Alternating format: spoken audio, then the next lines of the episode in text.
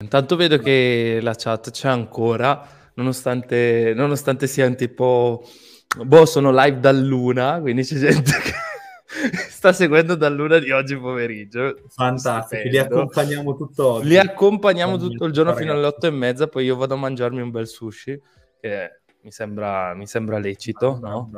Eh, esattamente. Questo, Dopo tutto questo, esatto, mi sembra corretto. Mi sembra corretto. Tra l'altro, adesso dovrebbe arrivare Intra Guglielmo, eh? quindi top player per Francesco, quando riguarda. Eccolo qua, infatti. Ecco. Op, eccolo qua Francesco. Buon pomeriggio. Eh sì, è successa una cosa. Scusate per i due minuti di ritardo, però mi sono collegato. Okay. Sei su una metro? Eh, Stai no, andando no, a conquistare no. qualche ministero. No, no, no, questo è l'Old Wild West a dire il vero, però vabbè, infatti mi sono appropriato di un tavolo fuori, visto che è chiuso, ho detto ci sta, ci sta. Le live IRL, quelle belle. Ciao Francesco. Quelle... Esatto. Sì. Fammi soltanto ricordare a chi è che ci segue qual è il programma, così almeno andiamo, andiamo, avanti. Ora lascio la parola a Matteo e Francesco, entrambi studenti delle superiori che fanno divulgazione sul web. Quindi un grande, un grande eh, complimenti a tutti e due, eh, sia a Matteo che in verità è, ha iniziato quando era in quarta, assurdo. Con sia voi, secondo me te è stata la Grazie. Tutto, eh? quel, quel, signore lì, quel signore lì. esatto. Sia Francesco perché si sta mettendo in gioco da paura e è arrivato anche a parlare con ministri, cioè nel senso io, cioè, io sono contentissimo a 26 anni di esserci arrivato, lui a 19. C'è da dire player. anche in questo caso grazie a voi, quindi eh, comunque sia. Vabbè, funziona così, no? Facciamo eh, certo. no? Esatto. Sì, cioè, un po' di lobbying. Al, noi facciamo un po' di lobbying, diamo delle possibilità, ma alla fine ricade sempre sul soggetto la responsabilità di migliorarsi, no, Fra? Sì, eh, sì, questo quindi, sicuramente. Ecco. ecco, quindi due complimenti davvero per il lavoro fantastico che fate in tutte le associazioni, Rivoluzioniamo la scuola, Voce ai Giovani, Associazione Luca Capo... No, Piero Capone, eh, Piero guarda, Capone tutti non, lo sbagliano perché è fatto proprio apposta per sì esatto eh, uguale esatto. alla Coscioni grazie Uber. esatto poi tra l'altro voi due terrete anche un panel a Empoli per quanto riguarda l'evento di Liberi Oltre sulla scuola quindi esatto. vi faccio davvero un in bocca al lupo enorme di solito io non salto queste cose qua però ehm, molto probabilmente sarò un evento qua in zona a presentare il libro a un Comic Con, chiamiamoli così, ok? E poi dopo ci saranno i Boscar e poi se faccio ancora qualcosa giustamente la mia ragazza si divertirebbe a tagliarmi i coglioni eh, aggiungendo qualcos'altro, quindi eh, essendo che non vogliamo. Giusto, giusto. Ovviamente questa parte Onesto. poi verrà cancellata dal sì, ricarico sì, su YouTube e direi che, direi che, lascio la parola a voi due per quest'oretta, mm. dopodiché torno per parlarvi insieme a Simone Brazzi e a Scacciavillani, quindi top player di moneta. Quindi parliamo di moneta, della storia della moneta e arriviamo fino alle cripto, perché anche qua tre capitoli dedicati al modello europeo, cos'è la moneta e le cripto. Tra l'altro purtroppo non c'è Buffoli perché sta male, ha preso il Covid, che è l'altro autore di questi capitoli. Mi dispiace, quindi so che è in chat a seguirci, quindi parleremo di sta robetta qua. E poi, ultimo format, per promuovere ancora questo nuovo libro, ci siamo messi giù d'impegno e siamo riusciti a recuperare alcuni pezzi della risposta 24, ovvero Nazareno Lecis e Matteo Fatale. Quindi saremo io, Nazza e eh, Fatale a parlarvi di che cos'è l'economia secondo noi e ovviamente per chi seguiva il format sa perfettamente che è un format molto cacciarone in cui cercavamo di imitare Boldrine e Costa e Lucio Di Gaetano eccetera, Vita Alba o anche i vecchi player di Liberi Oltre per chi seguiva, insomma, cercando di fare la cosiddetta chiacchierata del mercoledì che da noi cadeva il giovedì. Vabbè, facevamo, diciamo, il secondo evento della settimana di Liberi Oltre in live. E quindi abbiamo deciso di ricreare questo format sperando di avere ancora un po' di come si dice, di frizione, no? non andando a caso. Vabbè, io ho parlato troppo come presentatore, quindi lascio la parola al buon Matteo, Perfetto, al buon Francesco, grazie. vi lascio in buone mani, divertitevi e raccontateci cos'è la ricerca e lo sviluppo e come si migliora la scuola. Ciao. Vai, fantastico. Ci proveremo, tenteremo. Tra Penso adesso che Umberto è l'unico della risposta ai 24, almeno dei membri che ci saranno stasera, che non è finito la BCE dopo. Quindi chissà, mai dire Umberto che anche tu prima o poi andrai. A parte gli scherzi, noi abbiamo... For fun, sono comunque in una banca. allora, abbiamo questa oretta ehm, scarsa, ovviamente l'argomento è molto ampio, noi con Francesco cercheremo così di affrontarlo un po' almeno a grandi linee, dentro al libro ci sono ben tre capitoli dedicati alla ricerca e sviluppo, quindi capirete che gli argomenti sono tanti e cercheremo un attimo di, di dare due linee guida. Eh, vorremmo parlarvi innanzitutto di che cos'è la ricerca, perché è importante, perché abbiamo scelto di parlarne, poi magari cercare di capire qual è la situazione attuale e come invece eh, andare a migliorarla. Francesco, io ti chiedo proprio così a bruciapelo un parere su, sui capitoli, cosa ne pensi e magari un po' anche come ti sei approcciato al mondo della scuola, al mondo della ricerca, così. Ok, sì, allora, uh, i capitoli sono molto interessanti eh, perché diciamo danno una vista sul mondo della ricerca che normalmente non viene data, perché il tema molte volte viene banalizzato, diciamo, nel, nel dibattito pubblico, magari si sentono esponenti politici eh, parlare appunto di, aumenta- di aumentare fondi alla, alla, ricerca, però appunto non si fa distinzione tra ricerca di base e eh, ricerca applicata, eh, non si fa distinzione tra quelli che sono gli investimenti pubblici e quelli che sono gli investimenti privati e devo ammettere che neanche io diciamo, eh, conoscevo molto bene ad esempio queste differenze, chiaramente perché eh, ci occupiamo noi con, con, con, RLS principalmente di scuola, eh, però di ricerca chiaramente anche perché eh, come ben sappiamo sono comunque sia due mondi che devono dialogare eh, questo, quindi sicuramente quei capitoli molto interessanti, ma in generale ora ho quasi letto tutto il libro dal PDF, eh, praticamente è molto molto interessante, quindi consiglio a chiunque ci stia ascoltando comunque sia di, di preordinarlo perché no. ne vale veramente la pena. Fantastico, grazie Francesco. Poi non potevi dire che era brutto perché sennò ti cacciavamo. No, a parte gli scherzi, noi aspettiamo in certo, chat. infatti. No. No, a parte gli scherzi, noi aspettiamo ehm, domande in chat, quindi lanciateci tutte le vostre curiosità sul tema eh, così anche prima, magari alcune poi anche nel libro saranno contenute, però abbiamo questa oretta, quindi giochiamocela bene. Io partirei subito parlandovi di che cos'è la ricerca. Come diceva Francesco benissimo, non si chiarisce sempre bene ricerca di base, ricerca applicata, ehm, fondi pubblici, fondi privati, come sono distribuiti oggi in Italia, come siamo messi. Noi abbiamo la ricerca di base, proprio velocissimamente in due parole, che è la parte più teorica, che non vede un'applicazione pratica subito in vista, però è ovviamente necessaria eh, sia perché a livello di conoscenza è molto utile e anche a livello di rendimento economico si scopre che in realtà ha, rendimenti ottimi. E, e, però poi serve anche per declinarla con quella applicata invece a scopi più pratici, utili magari anche all'industria, alle aziende e al, al, diciamo, al, al conseguimento poi dello sviluppo del, del settore. Ehm, poi però oggi effettivamente non è che sono così distinte bene, no? visto che eh, si parla spesso di ricerca di frontiera, soprattutto a livello europeo, quindi di un mix tra ricerca di base e ricerca applicata. Questo magari si lega anche un po' a quello che trattate voi a livello di scuole superiori, cioè non c'è neanche tantissima distinzione nettissima tra le diverse discipline c'è un legame comunque che si va a creare. Sì, c'era anche il passaggio diciamo, di cui parlavi, non so poi se poi vuoi approfondirlo meglio, ad esempio eh, per quanto riguarda la lotta al Covid è stata appunto utilizzata la ricerca appunto mista anche diciamo per, diciamo, credo per la fretta che serviva diciamo per andare a sviluppare nuovi tamponi, vaccini, diciamo tutta quanta quel, quel comparto, giusto?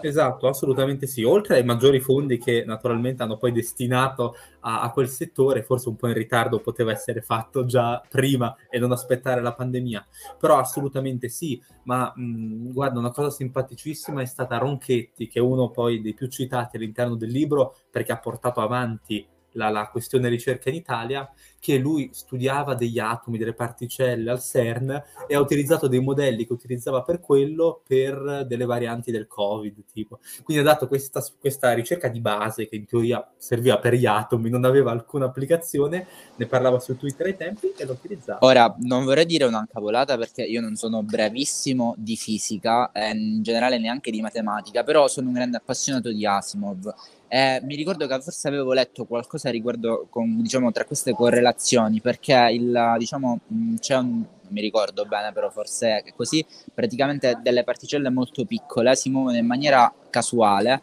però seguendo diciamo un ordine di base. La virologia dovrebbe funzionare allo stesso modo perché non è proprio una, diciamo, cioè non puoi chiaramente sapere esattamente cosa fanno le persone, però puoi appunto dare delle grandi stime e sulla base di quello andare a fare le misure. Ora però non vorrei dire, però mi sembra che sia così.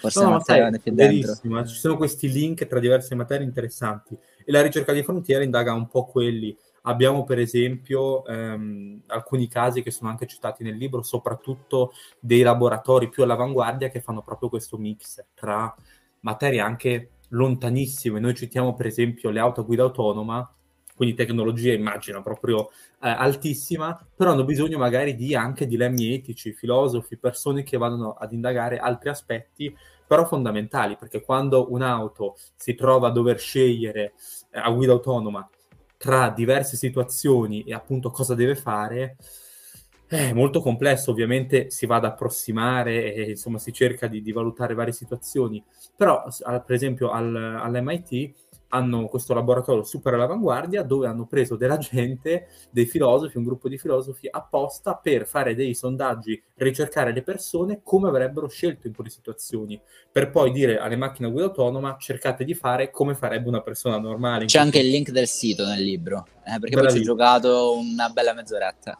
È bellissimo quel sito, magari poi ve lo linkiamo pure Ehm, adesso magari lo ritrovo perché è veramente fantastico. Oppure lo ragazzi. trovano comprando il libro. Bravissimo, trovano comprando il libro, hai ragione. Noi non ve lo mandiamo, ragazzi. Quindi dovete comprare il libro. Ovviamente potete già preordinarlo. Vedo intanto in chat che ci sono anche i link. Eh, e quindi sì, diciamo che poi i, i, legami sono molti. Quindi è anche un pochino più complesso rispetto alle dicotomie che c'erano magari anni fa, magari 60 anni fa, quando hanno fatto il manuale di Frascati, che è uno dei documenti più importanti del settore, però ovviamente è stato aggiornato tipo sette volte, ne parliamo nel libro proprio perché comunque le cose vanno avanti e quindi ci sono anche delle modifiche da fare. Noi abbiamo scelto di parlare di ricerca perché è uno di quei settori che, sai, sembra un po' mh, il piccolo chimico che ti fa l'analisi, mentre in realtà è fondamentale, non è un gioco, non è un qualcosa che uno finanzia tanto per avere degli accademici che hanno effettivamente anche un ritorno economico molto importante ehm, tutte le tipologie. Lì abbiamo raccolto in particolare una serie di studi dell'Ocse che mostrano come, soprattutto la ricerca di base, incredibilmente, ha dei ritorni molto importanti economici a lungo termine. Quindi servono tutte le tipologie. In Italia abbiamo una cosa come un terzo ricerca di base, due terzi ricerca applicata e quindi anche Amaldi, noto fisico che ha proposto un aumento dei finanziamenti, ha detto se vogliamo aumentare i finanziamenti manteniamo questa proporzione, no? un terzo alla ricerca di base, due terzi alla ricerca applicata. E eh, il ruolo del pubblico ovviamente è importantissimo. Amaldi parla soprattutto di quello nella sua iniziativa, che poi era diventata anche molto nota. Questa eh beh, giustamente, chiaramente è rivolto a quelle che sono le leadership dello Stato. Quindi Esatto, anche perché è difficile dire a un privato investi in ricerca, eh, lì si tratta anche più di una situazione di contesto e anche un po' al, proprio a come sono fatte le nostre imprese in Italia, cioè avere tante piccole e medie imprese ha ovviamente l'aspetto negativo dal punto di vista della ricerca, che è più difficile per una piccola impresa andare a fare ricerca e sviluppo, cioè se sono mh, so, una piccola azienda con tre persone, è difficile dire tu mi fai la ricerca e sviluppo, invece le grandi aziende di solito investono di più, quindi anche lì mh, ci sono dei dati interessanti nel libro che ne parlano, ormai rimandiamo tutto al libro, comprate, eh, che però appunto fanno vedere come tipo in Germania c'è un sistema molto diverso e quindi anche le industrie riescono a fare molta ricerca e sviluppo in più Um, altra cosa molto interessante, sì, il ruolo dei privati poi viene citato anche nell'introduzione del report dell'Istat di maggio 2021, che è stato il punto di partenza, credo, per tutto il lavoro a livello proprio di fonti. Come dici tu, Fra, è, è difficile farsi una cultura su, su, questi temi perché non è proprio trattata molto no, a livello di informazione, giornalismo. E lì, eh, nella, nell'introduzione, c'è Anna Maria De Gradi, mi pare si chiami, dell'Istat, che fa notare come sì, la ricerca pubblica ovviamente serve ed è fondamentale, però non va trascurata quella privata. Per esempio, lei cita, e mi ha fatto molto ridere, la Mazzuccato, ehm, che dice nello Stato innovatore, questo suo libro, no, il, diciamo, il, pubblico ha il ruolo più importante nella ricerca. Invece lei faceva notare da una serie di ricerche come ovviamente entrambe devono andare di pari passo, lo Stato fa più ricerca di base, le imprese fanno più ricerca privata, e, ehm, però è molto importante il ruolo dei privati e investono la maggior parte di, di quello che è poi l'investimento complessivo. Vabbè, poi chiaramente come ogni diciamo, cosa che in generale ha a che fare con l'istruzione, ma anche la scuola e l'università do- dovrebbero chiaramente dialogare con le aziende, dovrebbero essere cioè, mondi che si parlano molto di più, non uh, cose a sé stanti. Poi, vabbè, come ben detto tu, chiaramente c'è anche da tener conto di quello che è il contesto eh, italiano che sicuramente non favorisce le aziende eh, diciamo, a fare ricerca o altro, però già dare un impulso dal punto di vista pubblico sicuramente aiuterebbe a sviluppare questo mondo. E come detto ben tu non è soltanto una questione di ricerca ma è anche appunto una questione di rendimenti futuri, chiaramente su un lungo periodo, ma come qualsiasi investimento in scuola, università, ricerca, cioè chiaramente tu i risultati e gli effetti positivi sull'economia in generale, sull'ecosistema lo vai a vedere tra tra diversi anni. Eh sì, infatti la scuola probabilmente è l'unico ascensore sociale che abbiamo in un paese, cioè veramente quello che poi dà, dà, un impulso a lungo termine fondamentale. Però come dici tu è effettivamente a lungo termine, quindi magari anche a livello di consenso è difficile giustificare un, un investimento, soprattutto in ricerca, credo, in scuola anche diciamo, non è proprio la cosa eh, diciamo, più, più, divertente per un politico in generale. No? Cioè, non vedo grandissimi politici italiani che vogliono finanziare e riformare la scuola, però la ricerca ancora di più, perché come glielo spiega l'italiano medio, senza offesa ovviamente, però giustamente che non conosce che la ricerca ha anche un rendimento economico importante. Certo, certo, in effetti è difficile eh, motivarle, sicuramente non, diciamo, non fa raccogliere abbastanza voti e quindi è un argomento un pochettino bisfrattato, ma poi vabbè si vede anche diciamo dalla, dalla quota di effettivi investimenti poi che sono stati destinati a Recovery Fund in generale a tutto quanto questo mondo che eh, mi dicevi anche tu in chiamata è accorpato praticamente e appunto diciamo che si, si poteva avere un approccio un attimino più, più coraggioso poi si è scelto di andare molto sul safe diciamo. Non so se effettivamente per, se è stato fatto per rendere fattibili gli obiettivi e quindi evitare di perdere questi soldi in toto oppure semplicemente per, uh, perché la classe politica è pavida, non, non, lo so. Eh sì, forse un po' un po'. No, effettivamente ti dico, mh, mm, anch'io mi aspettavo più attenzione, parlo in particolare della ricerca e sviluppo perché, mh, mm, diciamo, Mario Draghi anche nel discorso di insegnamento che noi citiamo all'inizio del primo capitolo del libro proprio, eh, cita la ricerca e sviluppo, era stato uno degli argomenti, diciamo, di pretesto per cui Renzi aveva fatto crollare il governo Conte. Sia lodato in quel caso, insomma, l'avvenimento della caduta del governo Conte dal mio punto di vista, però comunque eh, era un tema sul tavolo.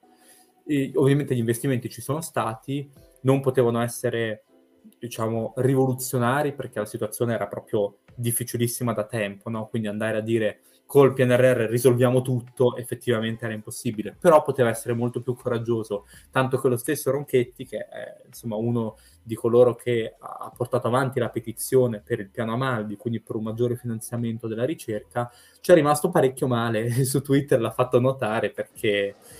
Ecco, una cosa interessante, ad esempio, di questa petizione, secondo me si dovrebbe rilevare, che secondo me in generale le nuove generazioni hanno più attenzione per il tema, uh, cioè quindi anche, diciamo, il mainstream, comunque sia il giovane medio, sicuramente pone più attenzione sia sulla ricerca, ma in generale sull'università, sul mondo della scuola, non anche appunto perché siamo stati immersi uh, fin, fin, da piccoli, diciamo, in, uh, in, questo sistema dove appunto si dice sempre che non si investe abbastanza in queste cose, mm, sarà dovuto al fatto che magari noi adesso, cioè, non lo vedremo ora, ma magari tra un paio d'anni, però poi vedremo dei nostri amici che saranno costretti diciamo, ad andare all'estero perché qui in Italia non, non si investe abbastanza e quindi sicuramente, cioè almeno spero uh, che in futuro si dia più risalto al tema anche diciamo, con uh, il cambio delle generazioni e con noi che dovremmo prima o poi, no, prima o poi, cioè prima o poi dovremo subentrare diciamo, alle vecchie generazioni anche nelle leadership uh, al comando ma in generale nel, in quella che è la composizione demografica del paese.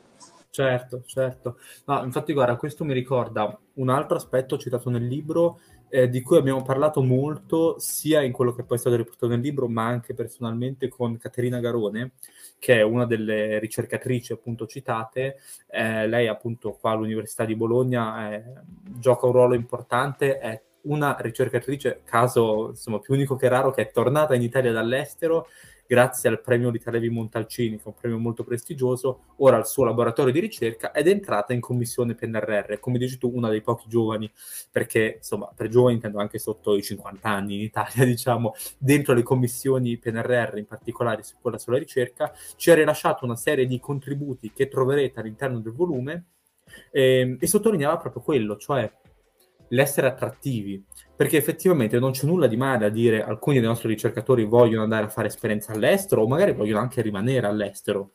Il problema è che poi l'Italia non riesce a invece importare e attrarre eh, cervelli insomma in quantità pari o quasi perché no? È quello poi il problema, riuscire ad essere anche attrattivi per l'estero. Sì, ma poi vabbè, basta pensare diciamo, a chi chi ha formulato il vaccino di Pfizer, che appunto sono due, due immigrati turchi che vivevano in Germania da diverso tempo, quindi chiaramente ma magari ecco, un giovane africano, in generale un giovane turco, quando eh, arriva in Europa e ha diciamo, la possibilità di scegliere in quale paese andare e vuole appunto fare ricerca, vuole fare quello, magari è già arrivato qui, ha fatto l'università qui e poi è più portato diciamo, ad andare in altri paesi e non a restare a, in Italia. Ecco. Sì, infatti una cosa che mi faceva notare un ragazzo che appunto è dentro un po' il mondo accademico è ma a te viene in mente il nome di un professore che insegna in Italia che è straniero? Che viene da qualche paese prestigioso? No, perché sai, in America c'è Boldrin, per dire, no? Cioè, hanno sì. decine e decine, centinaia di professori che vengono da tutto il mondo. In Italia a me non vengono in mente tanti.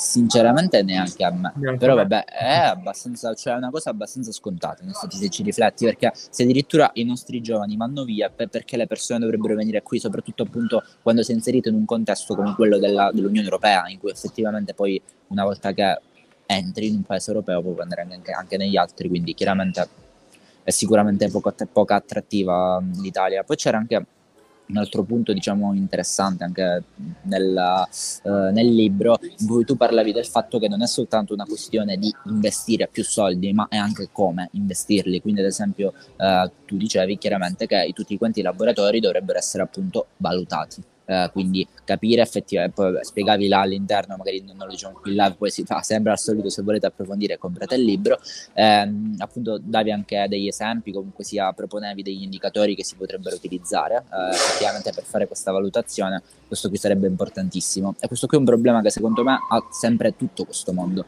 quindi non si va effettivamente a valutare le varie strutture, non si valutano le università, non si valutano i professori all'interno delle università, non si valutano le scuole, non si valutano i professori all'interno delle scuole scuola. Eh, quindi abbiamo diciamo, questo, questo, tabù che non si, non si, possono effettivamente valutare queste strutture e il personale di queste strutture, chiaramente è una cosa che non va bene, perché come ogni tipo di lavoro c'è bisogno di un riscontro poi e sulla base di quel riscontro si devono attribuire fondi, dare bonus, malus e varie.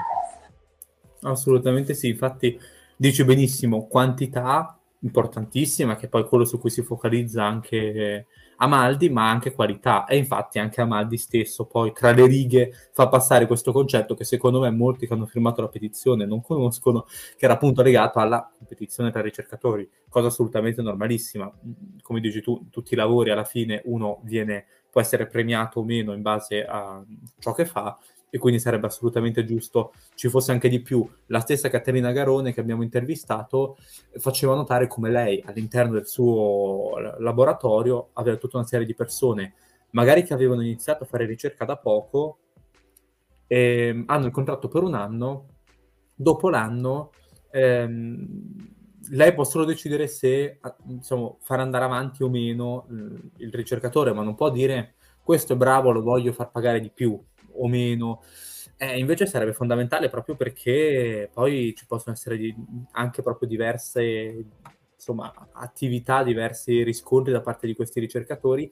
E altro problema, anche in entrata, spesso questi ricercatori non hanno modo di formarsi adeguatamente, cioè vengono affiancati a colleghi più anziani di solito, ma non è detto, sottolineava Lagarone, che questi ricercatori più anziani abbiano effettivamente voglia di mettersi lì e spiegare magari ogni anno a questi nuovi arrivati tutto in maniera adeguata. E, e per quanto riguarda gli indicatori, assolutamente, noi citiamo sempre l'H index, no? come fosse la Madonna, cioè ah, tu hai l'H index basso, sei un cretino, hai l'H index basso, sei alto, sei per forza un fenomeno della tua disciplina.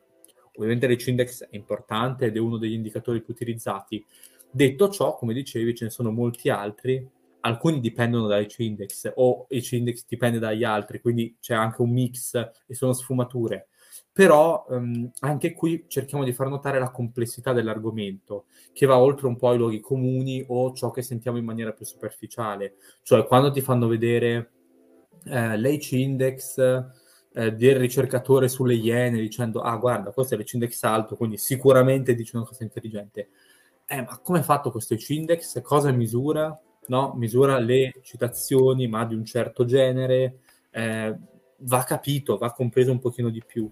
E, ehm, quindi assolutamente assolutamente. Quello è un altro tema che cerchiamo di, di trattare. Ovviamente sono tutti un po' ovviamente insomma, raccontati in maniera, in maniera, divulgativa e appunto per autoeconomisti. Come dice il buon Simone, li paghiamo due spicci. Effettivamente facciamo notare anche un po' i livelli poi di, di, di remunerazione che sono impietosi, ma anche il numero di dottorati, per esempio. No? Ma anche la precarietà degli stessi.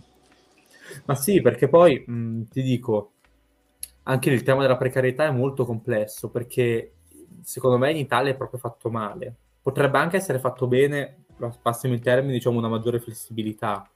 Ehm, il fatto è che in Italia... L'importante è, è, che non diventi infatti strutturale, cioè in Italia ho visto gli ultimi dati ad esempio su, sull'occupazione che sono usciti proprio da, da, poco e appunto si rilevava che c'è un aumento nell'occupazione soprattutto sotto i 35 anni, se non mi sbaglio 34, eh, però il 90% credo sono tutti quanti contratti precari, cioè tra l'altro è proprio anche una cosa che è eh, va a colpire proprio i più giovani, eh, la, quindi chiaramente poi c'è uno sbilanciamento enorme che non va bene. Da qui ad avere un mercato del lavoro chiaramente ingessato, non va bene neanche quello, eh, però magari trovare una via di mezzo sarebbe opportuno.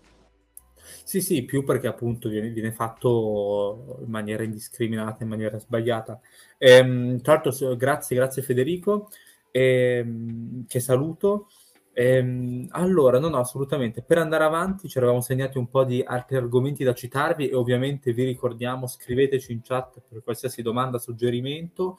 Eh, no, sul tema poi, altro aspetto per quanto riguarda queste famose dicotomie che citavamo prima, eh, anche quella tra materie umanistiche e materie scientifiche, per esempio. No?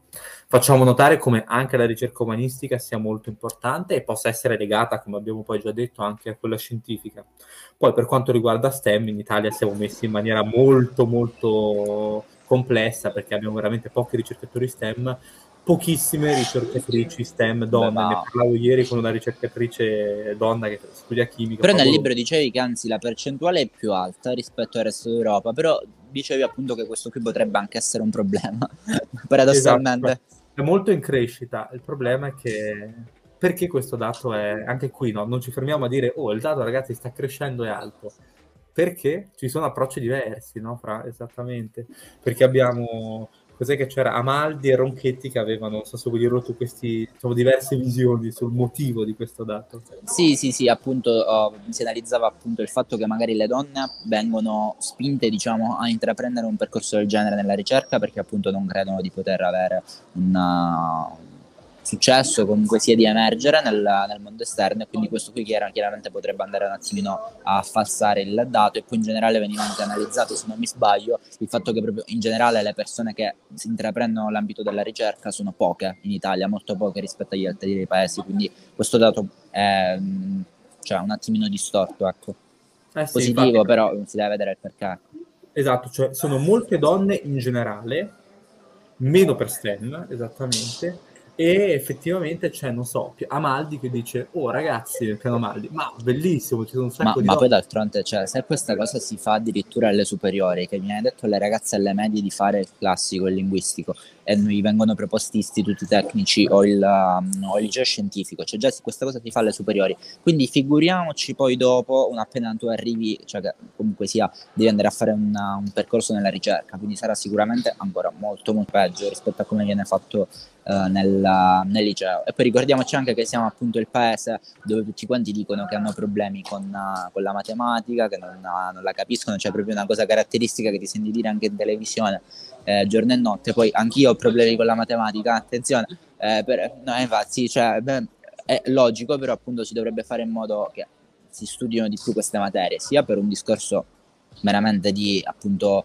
richiesta, cioè c'è molte richieste di persone che facciano queste materie, quindi è giusto incentivarle, e poi anche perché cioè, ci muoviamo in un mondo in cui sì, saranno sempre importantissime le materie umanistiche perché comunque sì appunto già tutto quanto l'aspetto dell'intelligenza artificiale sono, uh, sono fondamentali, ma anche tutti i problemi etici che comunque se ci troveremo ad affrontare, penso agli organismi geneticamente modificati, a tante questioni calde, temi caldi, oppure già anche ad esempio nell'editing genetico, quindi perché prima o poi succederà che ad esempio da un rimuovere malattie, cioè comunque queste saranno cose che vedremo probabilmente nel corso della nostra vita e serve un comparto diciamo umanistico che ti aiuti e ti guidi e non ti faccia fare eh, errori. Però è anche vero che appunto andiamo in un mondo dove è sempre più importante, eh, le STEM sono sempre più importanti ed è giusto favorirle e incentivarle.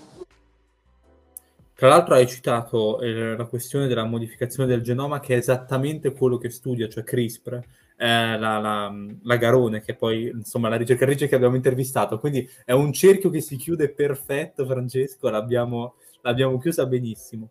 Eh, no, no, assolutamente, proprio perché eh, Amaldi ti dice, beh dai, ci sono un sacco di, di, donne in Italia, ottimo, mentre Ronchetti ti dice, ovviamente quando non è che abbiamo, sono interpretazioni di un dato, la cosa potrebbe essere dovuta invece al fatto che eh, appunto sono più portate a fare una carriera accademica o da docente anche alle superiori piuttosto che a fare altro, magari andare in azienda, da una mentalità che ancora oggi insomma in parte c'è assolutamente e, e va compreso bene questo aspetto. Mm, che tra l'altro perché... appunto è identico, è identico alle superiori perché appunto noi ci siamo sentiti con un think tank, abbiamo fatto delle analisi per quanto riguarda il mondo dei professori si vedeva appunto che le donne in Italia rispetto a tutti quanti gli altri paesi europei sono in netta maggioranza rispetto agli uomini, soprattutto alle scuole elementari e materne dove proprio c'è una maggioranza che è nettissima, eh, ma anche alle superiori e alle medie sono molte di più rispetto agli uomini, quindi anche qui probabilmente c'è il discorso che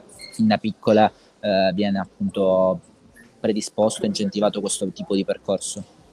Certo che magari hai sentito, sottolineava Ronchetti, come un pochino più come dire, mh, coperto, ovviamente statale e quindi nella mentalità anche fisso, magari meno valutato, meno soggetto a pressioni.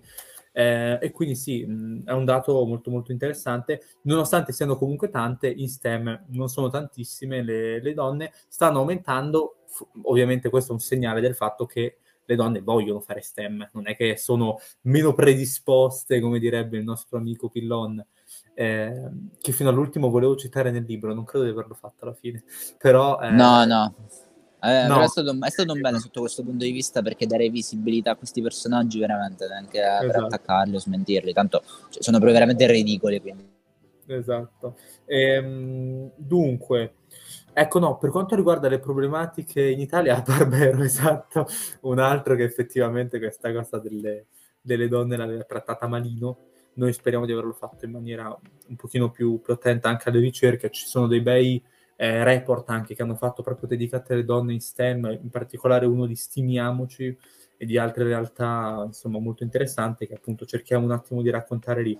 Il dato, il trend in aumento va capito secondo me anche come cercare di aumentare senza diciamo troppo eh, andare perfino oltre, no? cioè al portarle quasi in maniera coercitiva o comunque quello è sbagliato, però io comunque sia vedo anche qui ho abbastanza speranza per il futuro, perché ad esempio ora non so se però è la mia bolla, eh, però vedo che appunto le università eh, diverse volte hanno mandato nella, nella, mia scuola degli incontri dedicati alle donne, soprattutto mi viene in mente il Politecnico di Milano, eh, ma anche quello di, di, Torino, comunque sia cose fatte per andare a prendere proprio le studentesse. Ripeto, non so se magari è soltanto nella, nella mia scuola, penso sia una cosa più su larga scala, ecco.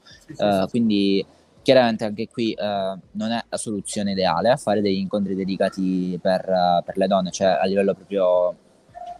Cioè, si capisce che è un attimino una forzatura, però appunto è fatta perché c'è uno sbilanciamento forte che dobbiamo in qualche modo colmare, ecco.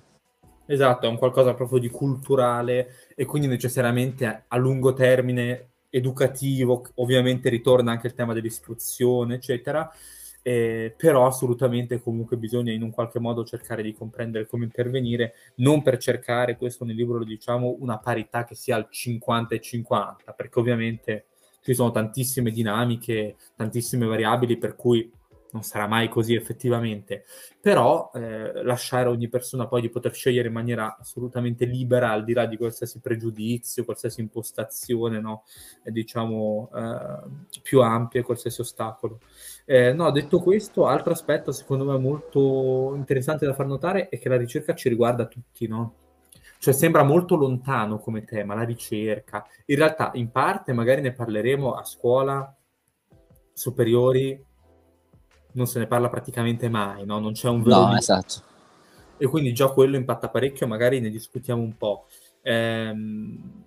E poi si viene vista come questa cosa molto lontana, poco relativa alla, alla, nostra realtà. Noi citiamo molto Anna Frai, che è un'altra dei, dei motivi per cui io ho fatto questi capitoli, mi ha fatto proprio appassionare. Vi consiglio moltissimo il suo libro, tanto è una super famosa in Inghilterra, qua ce la caghiamo in pochi, ma non facciamo una marchetta a nessuno perché non ne ha bisogno, però eh, in Hello World lei parla molto bene, infatti questo lo raccontiamo, di come la ricerca, anche quella più teorica, può essere poi applicata a discipline che riguardano la nostra realtà. Lei, parla, cioè, lei insegna matematica delle città e tipo r- prende le ricerche matematiche e le utilizza per catturare criminali, cioè delle cose assurde. Sì, Però... anche quella parte era interessantissima, che appunto diceva, vabbè, chiaramente poi anche qui ci sono un attimino, si deve analizzare anche la questione dal punto di vista morale, ecco, eh, però era interessante la cosa appunto di poter magari prevedere dei crimini o comunque sia delle zone a rischio, schierare le forze dell'ordine, è molto bella quella parte. Eh sì, lì infatti ne parla anche in alcuni TED molto carini, forse quella più, eh, tra l'altro salutiamo Andrea, carissimo amico, persona che ha collaborato molto a questo libro ed effettivamente sempre sull'istruzione si parla. Guarisci presto Andre che ti rivogliamo con noi. Eh, esatto, eh, credo sia l'unica al mondo ad insegnare matematica delle città, ragazzi. Io già vado male in matematica, non ci metto dentro anche le città, quindi fra siamo in due su questo. Eh, vabbè, sì, poi appunto hai citato anche un'altra cosa, che è il fatto appunto che di ricerca si parla poco nelle scuole ed è una prospettiva interessante eh, nel libro che tra l'altro noi come, appunto, come RLS, che siamo un movimento appunto che punta a rivoluzionare la scuola, abbiamo anche fatto una discussione eh, veramente di recente con il professore della fisica che ci piace, che appunto Matteo, appena gliel'ho scritto in chat, ha detto il salvatore, anche per me perché poi quando arrivi che non fai fisica tipo da due mesi e devi fare il compito, ti fai la maratona dei suoi video, poi magari prendi comunque sia quattro, però quantomeno ci hai provato. Sono io, sono io. Però ecco, esatto. sì, sì. lui ecco, te lo ecco, metti eh. lì tipo la mattina prima, cioè la mattina stessa proprio lì in autobus. Dici, esatto, ecco è l'Elia Bombardelli della, della fisica. Ehm, comunque, appunto, dicevi che sarebbe una cosa molto interessante far fare dei percorsi di, di alternanza, eh, soprattutto per quanto riguarda i licei, che attualmente appunto i PTCO vengono fatti nei licei o in farmacie dove tu appunto non puoi fare obiettivamente niente o comunque sia diciamo hanno un'utilità abbastanza relativa è stato anche un tema molto caldo in questi ultimi mesi noi non siamo assolutamente per l'abolizione del PTCO però è innegabile dire eh, che vada un attimino rivisto perché ai licei è quasi inutile fatto così sarebbe molto più utile eh, se appunto magari si facesse conoscere il mondo della, della ricerca e dell'università in generale tramite dei percorsi di alternanza. Con il professore ne parlavamo proprio perché eh, lui diceva che appunto il CERN, ad esempio, ha attivato dei percorsi di alternanza che ora si erano fermati per il Covid, ma ora lui si stava attrezzando diciamo, per eh, farli ripartire. Eh, appunto li aveva descritti come appunto un'esperienza fantastica, in questo caso si tratta del CERN, quindi sicuramente sarà una cosa molto molto figa, ma in generale si potrebbe vedere di fare la stessa cosa anche per altre realtà in Italia. Ecco. Assolutamente, noi per esempio qua ovviamente è diciamo, experience bias, però l- abbiamo fatto qualcosa col CNR qua a Bologna per esempio, ovviamente non è facile farlo ovunque, però noi cerchiamo nell'ultimo capitolo, io cerco nell'ultimo capitolo con ovviamente il supporto di tutti perché lo hanno rivisto in tantissimi e ragazzi permettetemi di dirlo, dirlo ci sono una quantità di ragazzi che hanno corretto il libro, sono stati a revisionarlo, rileggerlo, correggere, hanno fatto un lavoro incredibile io sono stato lì ogni tanto con loro a guardare insomma, cosa facevano, perché sono uno che si mette in mezzo a guardare. Hanno fatto una cosa straordinaria, quindi permettetemi di ringraziarli. Poi nel libro trovate anche tutti i nomi. E, ehm, cosa stavo dicendo? Eh, sul PTCO, credo appunto tutta quella parte. Esatto, esatto, scusami. Eh, sì, cioè, mh, c'è il CNR, ci sono altre realtà che lo fanno, noi cerchiamo proprio nell'ultimo capitolo dei tre di dare anche una parte propositiva, qualche spunto su ovviamente linee molto generali e per come possono fare dei ragazzi su come si può migliorare anche il settore. Tra l'altro, piccola parentesi, per quanto riguarda le linee generali, come dico sempre, quando viene mossa questa critica in generale a qualsiasi proposta che noi facciamo, ora, quello che è il nostro ruolo è appunto di fare divulgazione, di, ehm, di fare attivismo, se dipende appunto chiaramente dalle realtà con cui collaboriamo, di cui abbiamo le tessere questo qua non vuol dire fare appunto piani che siano super dettagliati. Per fare super, piani super dettagliati ci sono impiegati dei vari ministeri che noi paghiamo e devono fare quello, cioè fare piani dettagliati. Noi anche perché per fare policy a 18 anni sarebbe presunto. Ma io direi, ma io direi neanche a 25, a 30, cioè comunque sia, certo. devi fare un percorso per fare questa cosa. Ci sono delle persone che sono pagate per farlo, noi diamo l'indirizzo politico che è tutt'altra cosa. Non una, una cosa no, per esempio, anch'io in altre realtà quello che cerco di fare è prendere degli esperti. Cioè, se vuoi fare anche la parte di policy, devi prendere della gente che sta nel settore da decine di anni. Questo lo diceva anche Umberto un po' di tempo fa. E ovviamente è un qualcosa di, di, di fondamentale. Però dare gli indirizzi uno può assolutamente tentare, magari anche dalla prospettiva di chi questo mondo lo vive o lo ha vissuto, c'è dentro o lo conosce o lo vorrebbe conoscere, come nel caso mio per, per, la ricerca. E quindi una delle cose che chiedevo, che proponevo, era quella che sottolineava anche Francesco, su cui vedo che ci troviamo molto affini, ovvero far conoscere anche questi percorsi, perché PCTO per le scuole superiori, ehm, per i licei, scusami, ha ovviamente un impatto meno importante sia a livello di ore che a livello di qualità dei percorsi e di riscontro dei percorsi rispetto a insomma agli ITIS e la formazione professionale, eccetera.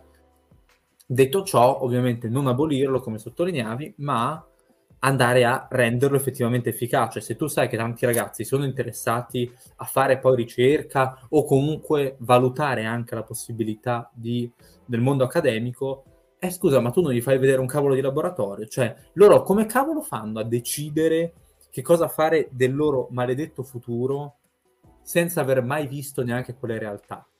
Quindi dire facciamo un percorso di, di scuola lavoro, ex scuola lavoro, di PCTO all'interno di un laboratorio, ma anche solo per veramente capire cosa fa un ricercatore, cioè si sveglia la mattina, qual è la sua routine, eh, cosa fa effettivamente, come si scrive un paper, sì, esatto, ma anche comunque si assistere, vedere un attimino come si fa. Poi, ad esempio, eh, anche nell'università che appunto è vicino alla mia scuola fanno un percorso, ma anche qui io credo sia un bias. Credo che la maggior parte delle scuole italiane non si faccia eh, questa cosa qui perché non ne ho sentito parlare molto. Tu sei la prima persona che mi dice appunto che fate anche voi questa cosa. Eh, sicuramente sarebbe utile appunto molto meglio che essere sfruttati e fare le fotocopie e portare caffè in un ufficio di dubbia qualità in giro, per, cioè perché sono quelli i percorsi che ti offrono poi al liceo, ecco, quindi magari... Sì, sì, infatti io poi essendo ad un liceo detta brutta, però comunque non importante perché io, cioè, persona con un reddito normalissimo, anzi, però mh, un liceo buono, eh, i percorsi sono comunque tranquilli, però non nego che sicuramente può essere... No, infatti, ah. dei percorsi che anche, anche, anche da me, infatti, io rischio sempre magari di... Cioè, rischiavo prima di iniziare questo percorso che appunto mi ha fatto conoscere moltissime persone, mi ha fatto molto abbassare le, le aspettative, però anche io rischiavo di cadere appunto in bias perché nella mia scuola abbiamo le stampate 3D, eh, i visori virtuali, quindi non, non, è diciamo la situazione media delle scuole italiane. Ecco. Eh sì, quello va calcolato ed è anche questo lo sottolineavo, una questione di, esatto, proprio di differenze territoriali. Questo accade ovviamente per il mondo della scuola, basti vedere Invalsi, che io adoro, perché è l'unico modo con cui possiamo valutare come va la scuola italiana, essenzialmente sono gli unici dati che abbiamo praticamente. Tra l'altro sono molto contento che ci sia adesso Ricci, che è una persona molto in gamba, ehm, con cui ho avuto anche modo, insomma, in altre sedi di, di, di chiacchierare fare dirette. E, ehm, e, appunto allo stesso modo anche per, per la ricerca che possibilità ci sono effettivamente no? di, di, di, avere un riscontro, di valutare. Tra l'altro, aspetta, c'era questo bellissimo commento Invalsi, Pisa, unica salvezza, esattamente, ci sono gli unici modi che abbiamo, no? Gli unici modi di valutare, beh, è incredibile questa cosa qua. Non glielo fanno vedere perché altrimenti scapperebbero tutti, sottolineava qualcuno. Sì, effettivamente diciamo che il mondo della ricerca non è così attrattivo in Italia, a meno appunto di, di eccezioni come quello della Caterina Garone, che è over the top, nel senso che ricerca rinomata a livello internazionale che hanno fatto rientrare. Però devi vedere anche come lo presenti. Cioè, perché se tu ad esempio fai fare un uh, percorso di alternanza e fai fare appunto lo schiavetto al ragazzo, sicuramente non è una ottima pubblicità che vai a fare eh, però magari se ti mh, la imposti diciamo molto più sul generale, cioè fai, fai, fai veramente scendere anche nel dettaglio, nel tecnico, però cerchi anche di dare una visione un attimino più complessiva, eh, magari più sulla parte sperimentale che poi segue, cioè una ricerca comunque sia, cerchi di comunicarlo in maniera diversa sicuramente può essere attrattivo. A tal proposito, ad esempio, ho visto che la, la Commissione europea fa un ottimo lavoro in questo perché nella giornata eh, appunto per spingere le donne a fare più ricerca, hanno chiamato ad esempio una TikToker che conoscevo insieme ad altri eh, influencer che appunto raccontano la vita delle ricercatrici. Questa ragazza ora non mi ricordo come si chiama, forse Mariu, Marilu, non, non me lo ricordo ora esattamente, eh, però appunto fa TikTok, quindi rivolta a un pubblico giovanissimo eh, e ha molto seguito perché riesce a raccontare diciamo bene questo, questo mondo, magari in un percorso di alternanza chiaramente fatto in maniera più approfondita, però cercando anche un attimino di renderlo attrattivo. Ecco. Assolutamente sì, infatti eh, anche lì va assolutamente compreso come farlo al meglio. Tu citavi la Commissione europea, noi la citiamo un paio di volte nel libro. La prima per dire che anche la Commissione europea sottolinea e chiede ai vari Paesi membri di fare qualcosa per investire di più e ovviamente anche meglio in ricerca. L'obiettivo dal 2010 al 2020 era quello di passare al 3% del proprio PIL cioè ogni paese avrebbe dovuto spendere una quota pari al 3% del proprio PIL in ricerca e sviluppo. Abbiamo fatto il sondaggio qualche giorno fa su Instagram di, di, di Economia Italia per vedere, appunto, secondo le persone, a quant'era l'Italia. Siamo all'1,5 neanche praticamente.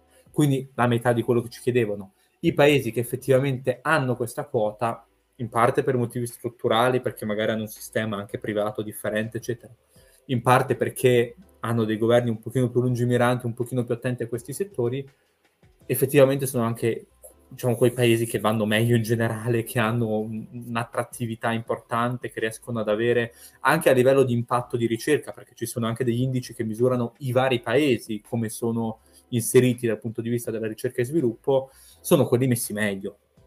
Quindi veramente fa un po' sì, arrabbiare in, in, Europa è proprio un problema, diciamo un attimino anche il gap tecnologico che abbiamo ad esempio penso con, uh, con gli Stati Uniti, ce ne siamo dipendenti per tantissimi settori appunto dagli, dagli States, quindi chiaramente la Commissione ha anche interesse a incentivare determinati settori. Tra l'altro tu anche citavi proprio dove vengono allocati diciamo, i soldi del PNRR. Ehm, si vedeva ad esempio che c'era una fetta abbastanza importante che veniva ad esempio messa nell'idrogeno, ad esempio lì è una strategia a lungo termine che sta cercando di portare avanti uh, la, la, Commissione europea, infatti in, in diversi uh, capitoli diciamo del, del piano c- c'è appunto questo investimento, cioè, no scusami, in diversi paesi diciamo, in tutti i paesi c'è, c'è appunto una quota grossa di fondi dedicati soltanto uh, a quello, ma questo qui è uno dei settori strategici che mi viene in mente che è appunto il settore dell'energia, ma ce ne sono altri in cui l'Europa è messa malissimo, quindi è giusto che la Commissione spinga. Esatto, anche perché eh, rischiamo se no che i paesi che investono di più restino ovviamente gli Stati Uniti, ma anche la Cina, perché se vedete quanto investe la Cina in ricerca e sviluppo, ci punta tanto, giustamente, ma perché sa che quell'investimento lì poi potrebbe veramente dargli un'egemonia importante. Puntano a diventare, credo, cioè a, a, riuscire a colmare il gap con gli Stati Uniti entro il 2030. Poi vabbè, si deve vedere se è propaganda oppure no. Io dubito che ci riescano entro il 2030, però già si vede che appunto c'è interesse da parte loro a fare questa cosa. Non, non lo fanno a caso, chiaramente, come ogni cosa, diciamo, che fanno i cinesi.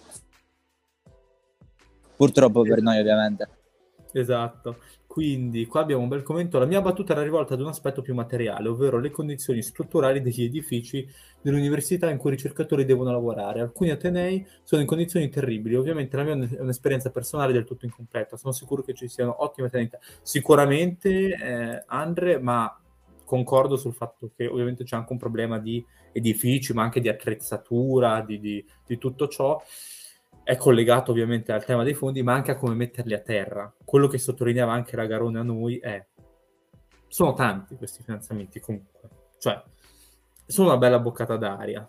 Il problema è, tu hai tutti questi fondi, ma seriamente da quando li abbiamo, se li abbiamo perché fortunatamente sono legati a una serie di riforme che dobbiamo fare, quando arriveranno riusciremo a metterli a terra a livello di singole amministrazioni, di singole università, in maniera tale che siano effettivamente utili e, e possono portare un miglioramento, perché sottolineavamo prima, ok la quantità, però poi ci vuole anche la qualità la questione della valutazione è probabilmente uno dei più importanti. Questa grande competizione che tanti citano in Italia, penso alle studentesse di Pisa famose su cui ehm, insomma insieme a, a Giulia Nichini e a Matteo Fatale abbiamo fatto anche un, un articolo su Sole 24 ore su Econopoli che vabbè eh, aveva avuto un attimo di, di attenzione perché diceva ma ragazzi veramente in Italia abbiamo questa com- competizione sfrenata dal punto di vista della ricerca, dal punto di vista della scuola? Secondo me no, nel senso che dal punto di vista della valutazione potremmo fare molto di più e non si fa praticamente nulla. Cioè, anche la Garone diceva, ragazzi, ci sono ehm, ricercatori che conosco che scrivono due paper, veramente, cioè non fanno nulla.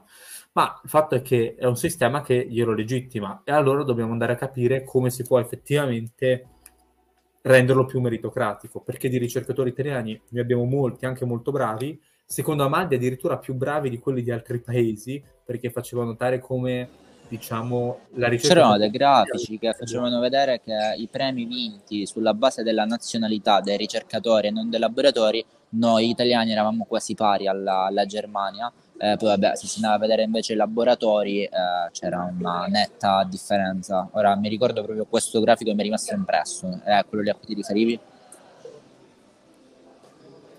Esattamente, esattamente. Eh, nel senso che eh, poi guarda c'è anche questo commento. Questo è anche dovuto però secondo me anche alla scuola è una cosa che abbiamo detto oh, spesso, cioè eh, noi critichiamo la scuola italiana letteralmente su tutto, eh, perché vabbè, c'è una marea di problemi, non è facciamo questa qui la sede per affrontarli, poi se qualcuno vuole approfondire magari ci vada a cercare in separata sede dopo che finisce la diretta, ovviamente. Eh, però appunto una delle cose che secondo noi la scuola italiana riesce a fare benissimo è formare l'elite accademica, perché comunque sia la scuola italiana ha molto questa impostazione cioè che è prettamente appunto accademica, che ti porta magari a lavorare su, su, quella strada, quindi potrebbe anche essere dovuto a questo che ci sia questa grande presenza. Chiaramente è un'ipotesi, eh? Eh, però cioè, teoricamente uno studio molto nozionistico, eh, basato appunto su queste, queste materie, dovrebbe aiutare, credo, in questi ambienti. Ok, come tu dici, diciamo, escono pochi ricercatori italiani, ma ne escono di molto preparato. Cioè, no. secondo me, se una persona riesce effettivamente a seguire e a stare al passo con questo sistema, io lo ammetto candidamente, non ci riesco, ma la maggior parte degli studenti non riesce a stare al passo. Però le poche persone che ci riescono, riescono poi a stare al passo anche all'università e magari vanno appunto in strutture che sono d'eccellenza, poi effettivamente hanno molto molto valore. Eh, era una delle spiegazioni che avevo provato a dare a quel, a quel dato, cioè perché, allora perché effettivamente c'erano tutte queste persone in Italia che vincono questi premi, poi che li vincano alle, anche all'estero è, una, è, diverso, proprio di nazionalità italiana.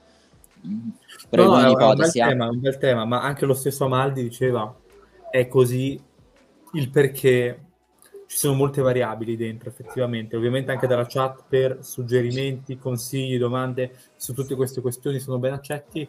Non so, io ho qualche dubbio in più sul tema, però è interessante anche per quello parlare. No, era un'ipotesi, attenzione. Queste sono interpretazioni veramente, no? Quindi si va, è come quello prima delle donne, è molto complesso perché ti dico... Mh... Mm, no, vabbè, ma neanche un'interpretazione, diciamo, di quel livello, è proprio una cosa empirica, no, no, certo. così. Perché ti dico, io appunto non vedo questa enorme competizione, per cui mh, mm, cioè, mi sono strano che poi escano in quantità importantissime, però è vero che magari boh, in alcune discipline c'è una preparazione d'eccellenza, in Italia in alcune università... Molto teorica anche, esatto, molto, teori, molto teorica, e poi magari invece andando all'estero si trovano bene Detto ciò, ovviamente i risultati invalsi per le scuole superiori ci mostrano che invece da quei punti No, ma infatti appunto io dicevo elite, abbiamo... cioè una sì, piccolissima sì, parte ovviamente. Poi allora, poi abbiamo eh, il commento, scusa intanto Francesco, da quello che vedo assolutamente non sono in grado di gestire i fondi.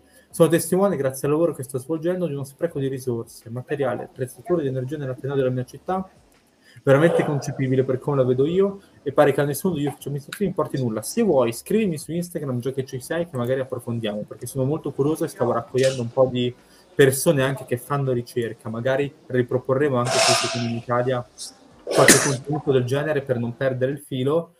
Ehm, però sì, credo che al di là diciamo, dell'esperienza singola, che è fondamentale, ci dà un'indicazione non può essere data per tutte le realtà, però è un qualcosa, secondo me, Andre, che va al di là della tua singola realtà, no? il fatto che non c'è poi anche un apparato tale da gestire bene questi fondi. Quindi io sì, sono contento in parte del fatto che almeno a livello mediatico un minimo di ricerca si sia parlato un po' di più, magari adesso anche di scuola no? in questi mesi.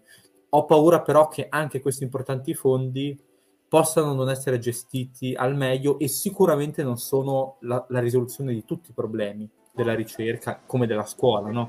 Sì, Quindi... ma poi soprattutto si deve vedere quanto dura l'attenzione mediatica. Per esempio la scuola ne sta avendo molta negli ultimi mesi, poi giustamente è scoppiata una guerra e quindi l'attenzione mediatica è andata da, da quella parte eh, io sinceramente non so se poi il prossimo anno si riesce a rifare questo percorso, perché comunque sia non era stato facile farne parlare così tanto, quindi stessa cosa per la ricerca, cioè comunque sia ci vogliono petizioni, ci vuole tutta una serie di cose a livello comunicativo che non è facile creare, eh, quindi boh, non lo so.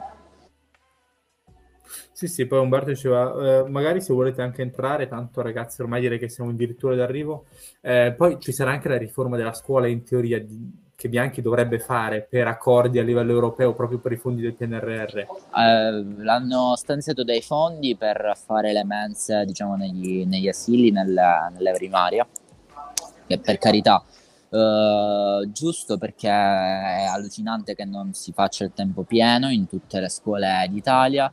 Uh, poi vabbè c'erano dei fondi sull'edilizia scolastica, qualcosina su, sull'innovazione. No, sai, anche lì molto a livello territoriale diversa. Ma poi io c'è anche, c'è anche un'altra cosa che a me terrorizza, è che la discussione sulla scuola la fanno iniziare a giugno. Ora il fatto di farla iniziare a giugno, secondo me non è per niente fatto in maniera casuale eh, ora non vorrei fare un attimino il complottista, però tutti quanti sanno che arrivati a giugno gli studenti poi tendenzialmente se ne sbattono dalla scuola perché c'è l'estate.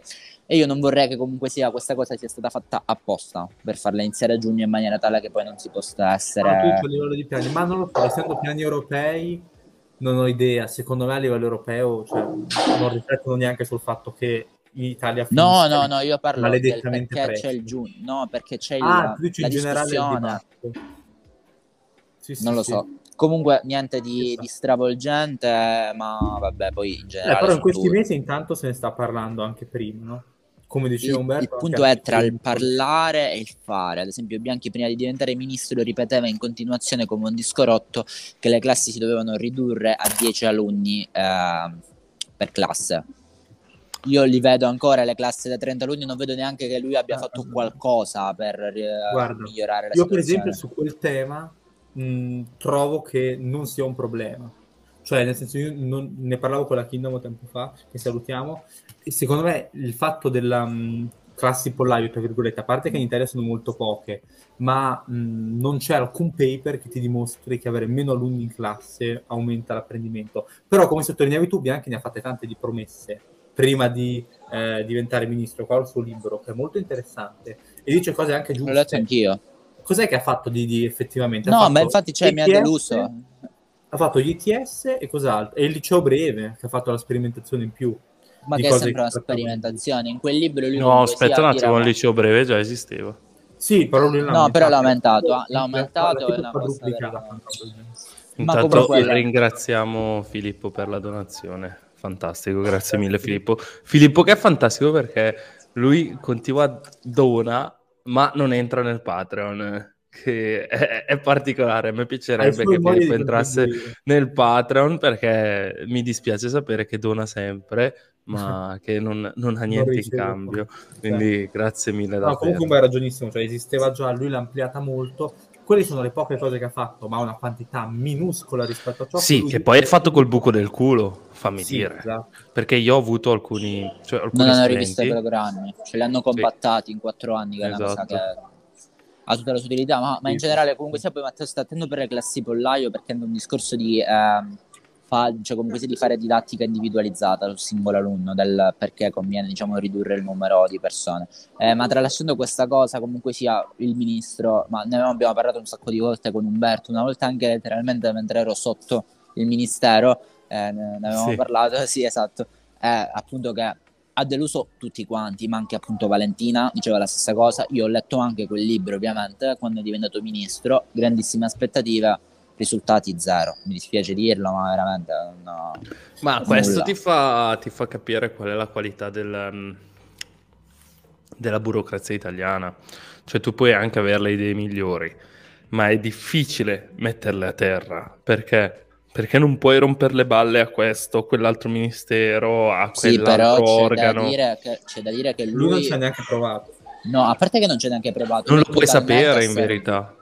Ma per non le scelte che fa è totalmente asservito ai sindacati. Cioè, proprio si vede anche da, da certo. come impostate concorsi, le cose. Cioè, um, la Zorina, ministro altrettanto pessimo, ma come pr- praticamente tutti i ministri dell'istruzione. Ma tu trovami un ministro che è fuori dal ministro diceva cose decenti poi è arrivato a fare il ministro. Eh, no, però ad esempio sui concorsi, sui concorsi è una cosa che gli devo riconoscere, che comunque si aveva preso una direzione che in effetti era in contrasto con quelli che erano i sindacati, invece Bianchi no, zero. Bianchi c'è anche da dire che ha un'impostazione abbastanza di sinistra. Noi l'abbiamo avuto qua assessore in Emilia Romagna. È un personaggio molto interessante. Magari ne riparleremo se vogliamo sì. anche in qua su Economia Italia. Comunque troviamo degli spazi per parlare di questo. Perché Intanto diamo il benvenuto a Fabio Scacciavillani. Magari ha qualche idea sulla scuola che potrebbe tornare utile a Francesco Intraguglielmo e Matteo Alisei. Cioè... Eh, quale, quale... Innanzitutto vi ringrazio per l'invito e eh, mi fa piacere essere qui con voi questa A me fa sempre piacere io magari che tu accetti il nostro invito. Io magari vi, vi, saluto Umberto, Matteo, che ho invaso il panel della No, no, no, no ma dici qual era, qual era, la domanda? Scusami se non... No, Hai un'opinione sta... su Bianchi? Su Bianchi? Sull'operato di Bianchi? Allora... Uh... Non per difendere Bianchi o chi, o chi per esso, eh, per carità, ma eh, l'idea che un ministro arrivi no, in un ministero, prema i bottoni e operi secondo i suoi desiderata è sbagliata perché non è così. Cioè, quando tu entri in ogni organizzazione complessa, fosse pure una polisportiva o una bocciofila, c'è una inerzia, cioè ci sono decreti che ha firmato il tuo predecessore, ci sono concorsi in piedi dalla gestione passata. Spesso in Italia questo trascinamento viene da, dal governo Monti o magari anche prima. Quindi quando tu arrivi, eh, una buona metà, se non due terzi del tuo tempo come ministro, eh, viene assorbito dall'ordinaria amministrazione. Eh, l'altro quarto dalle emergenze, il tempo libero, diciamo così, il tempo extra lavoro, fuori dalle 8-9 ore al giorno, tu puoi fare programmazione. Questa programmazione dà i suoi frutti in Italia con un lag di almeno un anno se va bene. Quindi Bianchi, ma potrebbe essere chiunque altro come ministro, si trova a nuotare in un mare le cui onde lui non ha generato e quindi fa quello che può considerando le circostanze. E eh, per esempio, quando si parlava dell'emergenza in DAD, non in DAD, eh, i bambini con diciamo, le classi con più di tre bambini positivi eh, in DAD, quelle con soli due bambini, cioè sono tutte faccende che poi ti impediscono di strutturare un lavoro di eh, lungo periodo, di riformare la scuola, eccetera, eccetera. Quindi questo lo dico, ehm, ma non solo per Bianchi, in qualsiasi ministero uno entri, eh, è così. Eh, Draghi stesso, quando io sento, ah, Draghi non fa quello, Draghi non fa quella. Un presidente del Consiglio, se riesce a seguire due dossier importanti, è già tanto. Tutti gli altri deve... È l'apparato burocratico. Eh, sì, sì, deve... deve delegarli. Delegare o ai ministri o a pezzi dell'amministrazione o ad altri. Eh, prendete il caso di Cingolani, no? E dice, ah, qui c'è una gigantesca truffa per i carburanti. Qual è l'azienda petrolifera più grande del paese? È l'ENI. Giusto? Quindi se c'è stata una truffa, chi l'ha fatta, chi ha partecipato. Si fa lo Stato da solo la truffa. L'ha esatto. fatta lui. L'ha fatta, ha partecipato in eh, diciamo così, un ruolo non secondario, un'azienda in cui il governo nomina gli amministratori delegati, i consiglieri di amministrazione e probabilmente mette bocca anche sulle posizioni apicali. Quindi bastava che eh, tra l'altro lei ha un ottimo centro studi, bastava che Cingolani chiedesse al, all'ENI, insomma alla struttura, mi fate capire un po' che cosa è successo?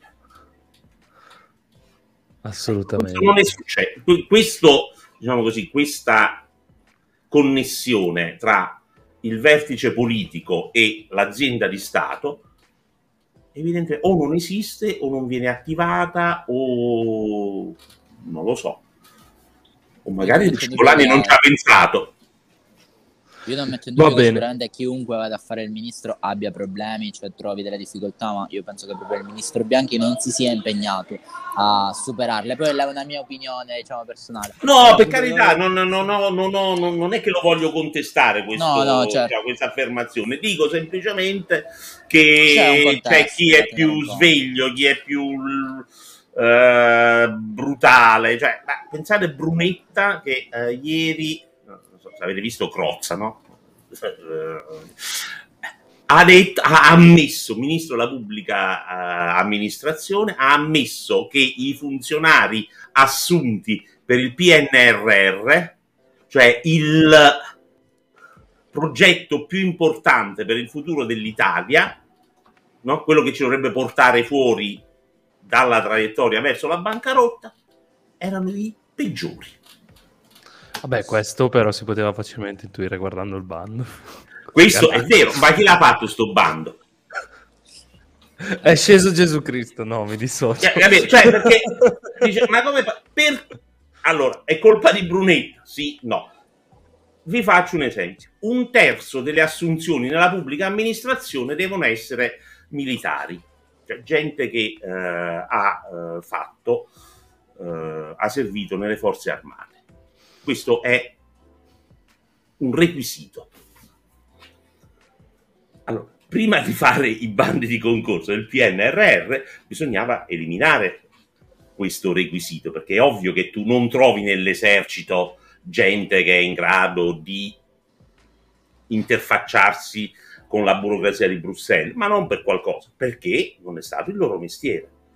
Allora, un conto è se tu devi assumere all'assessorato ai giardini del comune di Ferrara, faccio per dire, un conto è se tu devi assumere un'amministrazione che deve portare avanti un progetto con criteri europei. Quindi faccio questo esempio di nuovo per dire che alla fine è tale il ginepraio di regole eh, la stratificazione di burocrazia, di eh, leggi farneticanti, che per disboscarla non basta un ministro, non basta un governo, ci vuole un programma di dieci anni.